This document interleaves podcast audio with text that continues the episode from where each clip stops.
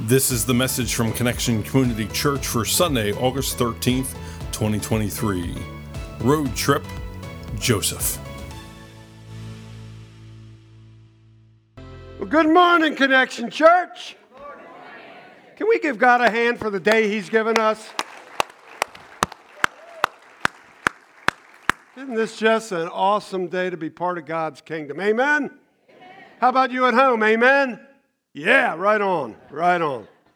So, welcome to week two, road trip. This uh, morning we're focused on a person whose story takes up, let me think, 13 out of 50. Man, that's about a quarter of the book of Genesis. This one guy. Uh, uh, maybe you've heard of him. Uh, well, he was a shepherd, he was enslaved, he was uh, convicted. He was a ruler. His parents were Jacob and Rachel, had 11 other brothers, had a sister. He was next to the youngest in his family, and his name was Joseph. Joseph. Good morning, Connection Church. It's so good to see everybody. I said uh, we were worshiping. I, you know, man, those songs were just a mention of his name, and I was just back there kind of dancing and I whispered to Barry, and it's like, I can't believe like this is our job. We get to do this. This is so awesome because you are awesome. And we get to do this together as we connect people with Jesus and the new life he offers. My name's Carrie Jones. I'm Alan Jones. And we are two sinners who've been saved by the grace of our Lord and Savior Jesus Christ. Would you pray with us, please? Almighty God, we thank you so much for today. An opportunity to worship and praise you, an opportunity to have some introspection about who we are and whose we are and who you are. Lord, settle us in so that we can hear about Joseph. This is a story that many of us know, but some of us might not. And show us something, Lord, by your Holy Spirit that we can take and apply to our lives. We thank you for the opportunity to share the word found in Scripture, to be a part of this incredible church, and to um, just worship your holy name. I pray this in the name of the Father and the Son and by the power of the Holy Spirit. Everybody agreed and said, Amen. Amen. So uh, we want to just take a moment here to talk about favored children. Now that's funny because I saw somebody over here go. You know, mom and dad's favorite. Do we have any here this morning? See how many will admit it. Look, nobody admits it, but you know a third of the room are the favorites. Uh, my sisters claim that I was my mom's favorite. I disagree. I don't think she had a favorite, but that's why on occasion they'd call me Mr. Golden Tail. Well, they actually had a different name for it, but, but we he can't use that in church in reference to my supposed favorite status. It's funny that they thought that because I never felt that. I mean, mom was not warm and fuzzy. he married an opposite. not very, not very emotional. Even if I, if I, if he I married was the an favorite, opposite. even if I was the favorite, I, I don't know what, what good it did me. Mom was as tough on me as either of my sisters, but but that's their story, and they're sticking to it, you know? So I'm the oldest of five.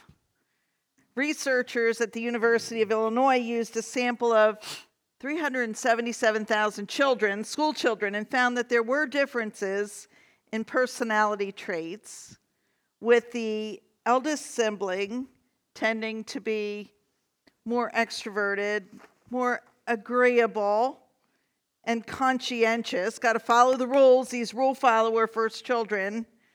Oldest children typically feel like they have a little more responsibility than the others. Your oldest daughter's agreeing I know. I, am trying. saying. I'm trying to not look at Aaron right now, but you are a great oldest. She's on the checklist. Yup. Yep. Yup. Yep. Yup. They often grow up overseeing the youngsters, and consequently, they are put in charge, and sometimes they continue to try to be in charge the rest sometimes. of their lives. Yeah, Sometimes. some of this definitely describes me. but I never felt like I was the favorite. So, in the scripture we are looking at today, we find a young man, his name's Joseph, who certainly found favored status. Genesis 37, verses 3 and 4. Now, Israel, that was Jacob, remember he got a new name. We talked about that last week. Now, Israel loved Joseph more than any of his other sons because he had been born to him in his old age, and he made an ornate robe for him. When his brothers saw that their father loved him more than any of them, they hated him and could not speak a word to him. So there it is, right there in Genesis 37 3. Israel, the former Jacob, loved Joseph more than any of his other sons. He, he also loved Joseph's mother, Rachel, more than his other wife, Leah, like we talked about last week, Rachel's sister. And Israel played favorites. He didn't keep it hidden. Everyone knew it. Everyone was no secret. He didn't even try to hide. That's why he made Joseph a special ornate robe. Heck, mom never made me a special ornate robe if I was the favorite. Although she did knit me a really nice sweater one time. But anyway, so here we have Joseph and the coat of many. On Broadway, they call it Joseph and the Technicolor Dreamcoat. Yeah. This robe made the favoritism even more pronounced. You couldn't pretend it wasn't there. To the point where Joseph's brothers hated him. They hated him. They couldn't even speak a kind word to him. Maybe you were part of a family where they played favorites. Maybe not. Either way, that's the family Joseph was a part of. So we'll call him Joey because he was little at this point. He and he was cute. Yeah. He couldn't help himself with what happened next. He had some dreams that were prophetic in nature. That meant that he had a glimpse of the future and he shared them with his brothers. I don't know, maybe I'm wrong here, but it seems that Joseph just couldn't wait to share these dreams with his brothers, to get under his brother's skin, to kind of push at them. You know what that means, that little sibling just kind of pushing punk. buttons. We call yeah. it punk, yeah. Yeah. It didn't help that they already hated him. That's what scripture says for what his father did. But Joseph did not help himself mm. either. And I think uh, Joey was about 70. That wasn't a little kid, he was like 17 at the time. And so here we pick it up Genesis 37, 5 to 11. This is the New International Version. Joseph said to them, Listen to this dream I had. You guys hear this cocky kid, man. Just listen to this dream I had. We were binding sheaves of grain out in the field when suddenly my sheaf rose and stood upright while your sheaves gathered around mine and bowed down to it. Ooh. His brother said to him, Do you intend to reign over us? I mean, his, some of his brothers like grown men at this point. You reign over us? Will you actually rule us? And they hated him all the more because of his dream and what he had said. And then he had another dream and he told it to his brothers. Listen, he said, I had another dream. I bet they can't wait. Um, I had another dream, and this time the sun, moon, and 11 stars were bowing down to me. he told his father as well as his brothers. You see, the sun and the moon represent mom and dad. his father rebuked him and said, What is this dream you had? Will your mother and I and your brothers actually come and bow down to you, to the ground before you? His brothers were jealous of him, but his father kept the matter in mind. Well, the plot thickens. Dad sends Joe to make sure all is well with his brothers out in the field. They were out working. He was at home, and Dad says, Go out and check on your brothers. well, I'm sure the brothers loved that, you know, the little brother coming to check on them. So, a little side note here.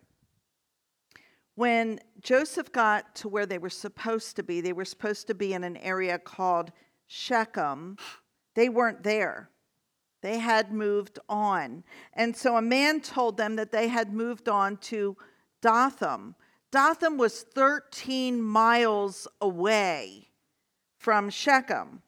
13 miles. And so, can you imagine like going from here to Delaware City on foot with a flock? That's what we're dealing with here.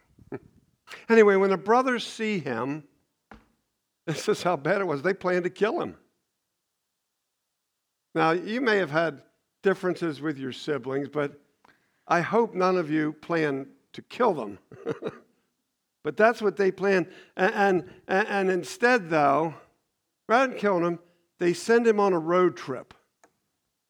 Uh, they, they sell him to some, sell their brother to some Midianite merchants heading for Egypt, and they strip him of his robe. they slaughter a goat dip the robe in, in the goat's blood, and they take it to dad, saying some ferocious animal had devoured their brother. Can you imagine? And Jacob, whose new name was Israel, was beyond despair. You can imagine this is his favorite boy. I mean, this was his absolute favorite, and now this kid's gone, or so Jacob thought. And while all this was going on, the Midianites sold Joseph in Egypt to Potiphar, the captain of the Pharaoh's guard. Can you imagine being so filled with hatred for a sibling that you would con- even contemplate such a thing, let alone do it? But that's what they did. That's what we read. Well, hmm. Joseph was favored, he had favor, and so that favor continues. Genesis 35, 39, verses 2 through 7. The Lord was with Joseph. That's the favor. The Lord was with Joseph so that he prospered, and he lived in the house of his Egyptian master. When his master saw that the Lord was with him, and that the Lord gave him success in everything he did, Joseph found favor in his eyes, Potiphar's eyes, and became his attendant. Potiphar put him in charge of his household and he entrusted to his care everything he owned. Wow. From the time he put him in charge of his household and of all he owned, the Lord blessed the household of the Egyptian because of Joseph. The blessing of the Lord was on everything Potiphar had, both in the house and in the field. So Potiphar left everything he had in Joseph's care with Joseph in charge, he did not concern himself with anything except the food he ate. Now, Joseph, this is kind of a weird statement now. Now, Joseph was well built and handsome. Hello. and after a while, his master's wife took notice of Joseph and said, Come to bed with me. So, so the road trip. Er. We're not there. Hold on, hold on. the road trip for a while was pretty good for Joseph once he got to Egypt. I mean, God blessed Potiphar's household because of him. But just because the Lord favors and blesses us, it doesn't mean we're not going to be tempted and that things might not go wrong. Sometimes it seems the closer we get to God, the harder Satan uh, fights to try to keep us. You know what I'm saying here? Maybe you felt that at times. I know I have. In Joseph's case, Potiphar's wife was the temptress. And she had her sights set on Joseph, and she was relentless day after day after day. And, and she wasn't just flirting, she, she was bold, telling him just what she wanted. And he said no time and time again. He did all he could to avoid her advances. One day she grabbed his cloak and, and once again pursuing him, and he ran out of the house, leaving the cloak in her hand. He ran out naked. Well, to say she was humiliated would be an understatement. To say she was angry would be far from the truth. I mean, far short of what she was. She was totally angry, totally humiliated, and decided to destroy him. And so she shared with the servants and with her husband uh, uh, that, that, Joseph had come on to her, and and and uh, Joseph was thrown in prison. But history repeated itself. History repeated itself. The Lord showed Joseph kindness and granted him favor in the eyes of the prison warden who put Joseph in charge of the inmates. Once again, the Lord was with Joseph and gave him success in whatever he did. Well, sometime later, Joseph interpreted dreams of Pharaoh's imprisoned cupbearer and the baker. Joseph told the cupbearer that in three days Pharaoh would release him, would let him go, would return him to his position as cupbearer. Now Joseph asked this cupbearer to remember him, to show kindness to him, to the Pharaoh when he was released. Now Joseph told the baker that in three days Potiphar would take off his head and impale his body on a pole. Can you oh. imagine hearing that news? The third day, it was Pharaoh's birthday, and in the presence of his officials, he did restore the cupbearer, but he impaled the baker, just as Joseph had interpreted.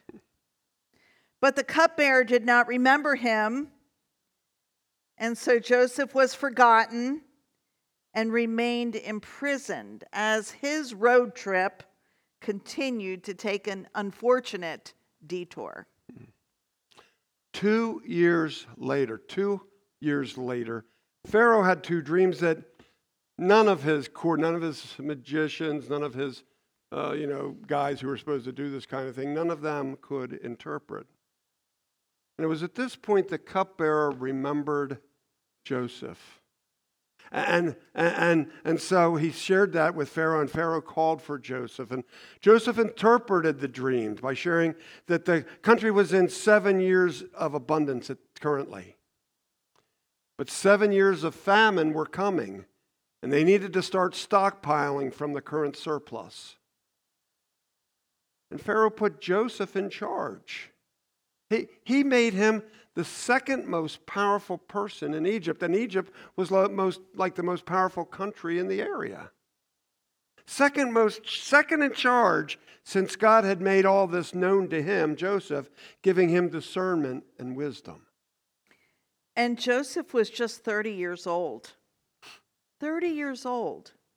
And he traveled throughout Egypt as Pharaoh's right hand person.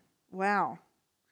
Now, during the seven years of abundance, Joseph had this plan. He collected a lot of food produced and he stored it in the cities. There was an abundance of food, and so he took the abundance and he had it stored. So much was stored that Joseph and all of Joseph's people, they could stop even keeping records of how much was stored. But after seven years, part two, the famine began. Picking it up at Genesis 41, when the famine had spread over the whole country, Joseph opened all the storehouses and sold grain to the Egyptians, for the famine was severe throughout Egypt. And all the world came to Egypt to buy grain from Joseph because the famine was severe everywhere. All the world came to buy grain from Joseph and that included 10 sons of Jacob. The 11th, the youngest Benjamin, didn't go. He stayed home. But when, when Joseph saw his brothers, he instantly recognized them. But they didn't recognize him.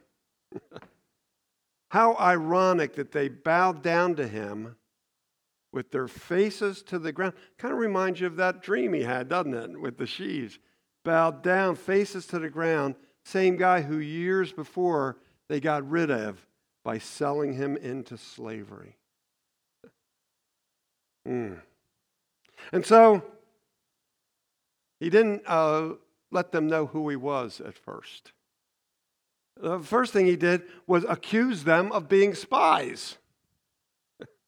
He told them to send one brother home to bring the younger brother Benjamin back.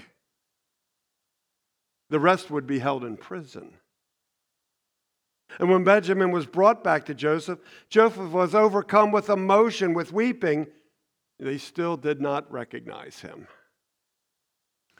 Joseph continued to maybe play some games, check out where their brothers kind of were at this point in their lives. And he did things like he hid a silver cup in Benjamin's bag so it appeared that he had stolen it, saying that the world that he would enslave Benjamin for the crime. Now, Judah was one of the brothers. He was an older brother, and he negotiated to take Benjamin's place. Benjamin was now dad's favorite, and Judah was kind of broken up over all this. And so he said, You know, let me take Benjamin's place. Let me be your slave in order to alleviate his father's misery over the loss of this other favored son. Then Joseph could no longer control himself before all of his attendants, and he cried out, Have everyone leave my presence. So there was no one with Joseph when he made himself known to his brothers. And he wept so loudly that the Egyptians heard him, and Pharaoh's household heard about it. Joseph said to his brothers, I am Joseph. Is my father still living? But his brothers were not able to answer him because they were terrified at his presence.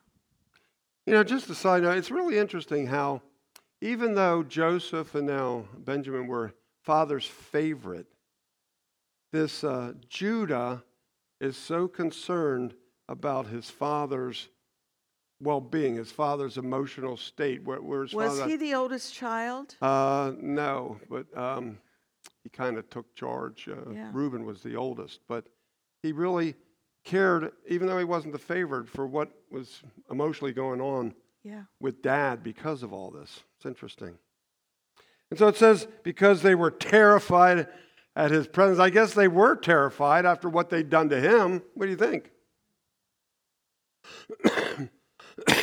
Although his brothers had been unfaithful to Joseph, he graciously forgave them and shared his prosperity. Joseph told them they should not be distressed or angry with themselves because it was to save lives that God had sent him ahead of them. It was not them who had sent him, but God. And when this news reached Pharaoh, he told them to take their carts from Egypt for their children and wives and get their father to come on down. They didn't even need to bring their belongings. The best of Egypt was just waiting for them. And that's what they did. The road trip continues, but this time it's Joseph's family hitting the road rather than him. The whole family moved to an area called Goshen, which was near where Joseph was living. It's a region that was rich and plentiful. So, years later, I mean, we're covering 13 chapters in Genesis. Years later, when Jacob died, Jacob dad, the brothers still wondered if Joseph would hold a grudge against them. Even though Joseph had said this, they still were concerned. They were a little bit afraid now that their dad was no longer alive. Things change. And they sent word to Joseph saying that their dad had left instructions to, for Joseph to forgive his brothers for the sins and wrongs they had committed in treating them so badly. When Joseph read this, he wept. The brothers came and threw themselves down, just like the dream said, threw his brothers down before him, saying, We are your slaves. Mm-hmm. You know, this kid Joseph, he's not a kid anymore. He's the second most powerful guy basically in the world at this point. Second most powerful guy. But Joseph said to them, Don't be afraid. Am I in the place of God? You intended to harm me, but God intended it for good to accomplish what is now being done the saving of many lives. What you intended to, for harm, God intended for good. Isn't that a great line? What you intended for harm, God intended for good. So then don't be afraid. I will provide for you and your children. And he reassured them and he spoke kindly to them. The road trip. This road trip has taken Joseph a long way from that cocky 17 year old we met in chapter 37 to a very wise man of God. It's been a valuable road trip for him, a lot of interesting stops along the way, including being sold into slavery and imprisoned for several years. He learned a lot about himself, he learned a lot about others, and he especially learned a lot about God and experienced God caring for him throughout it all. And he's able to look back down the road. Sometimes when we look at the road that we've walked or come through, you can see things a little different. He was able to look in retrospect at how God cared for him through his pain and through his suffering and through all of his challenge. Throughout, Joseph honored God. He never we never read where Joseph said, I got enough of you, God. This is like too hard. He honored God, and the Lord honored Joseph. And in the end, he realized, as Alan said, that what others intended for harm, God intended for good. Mm. God does the same for us. What may feel harmful, God can use for good. Hmm.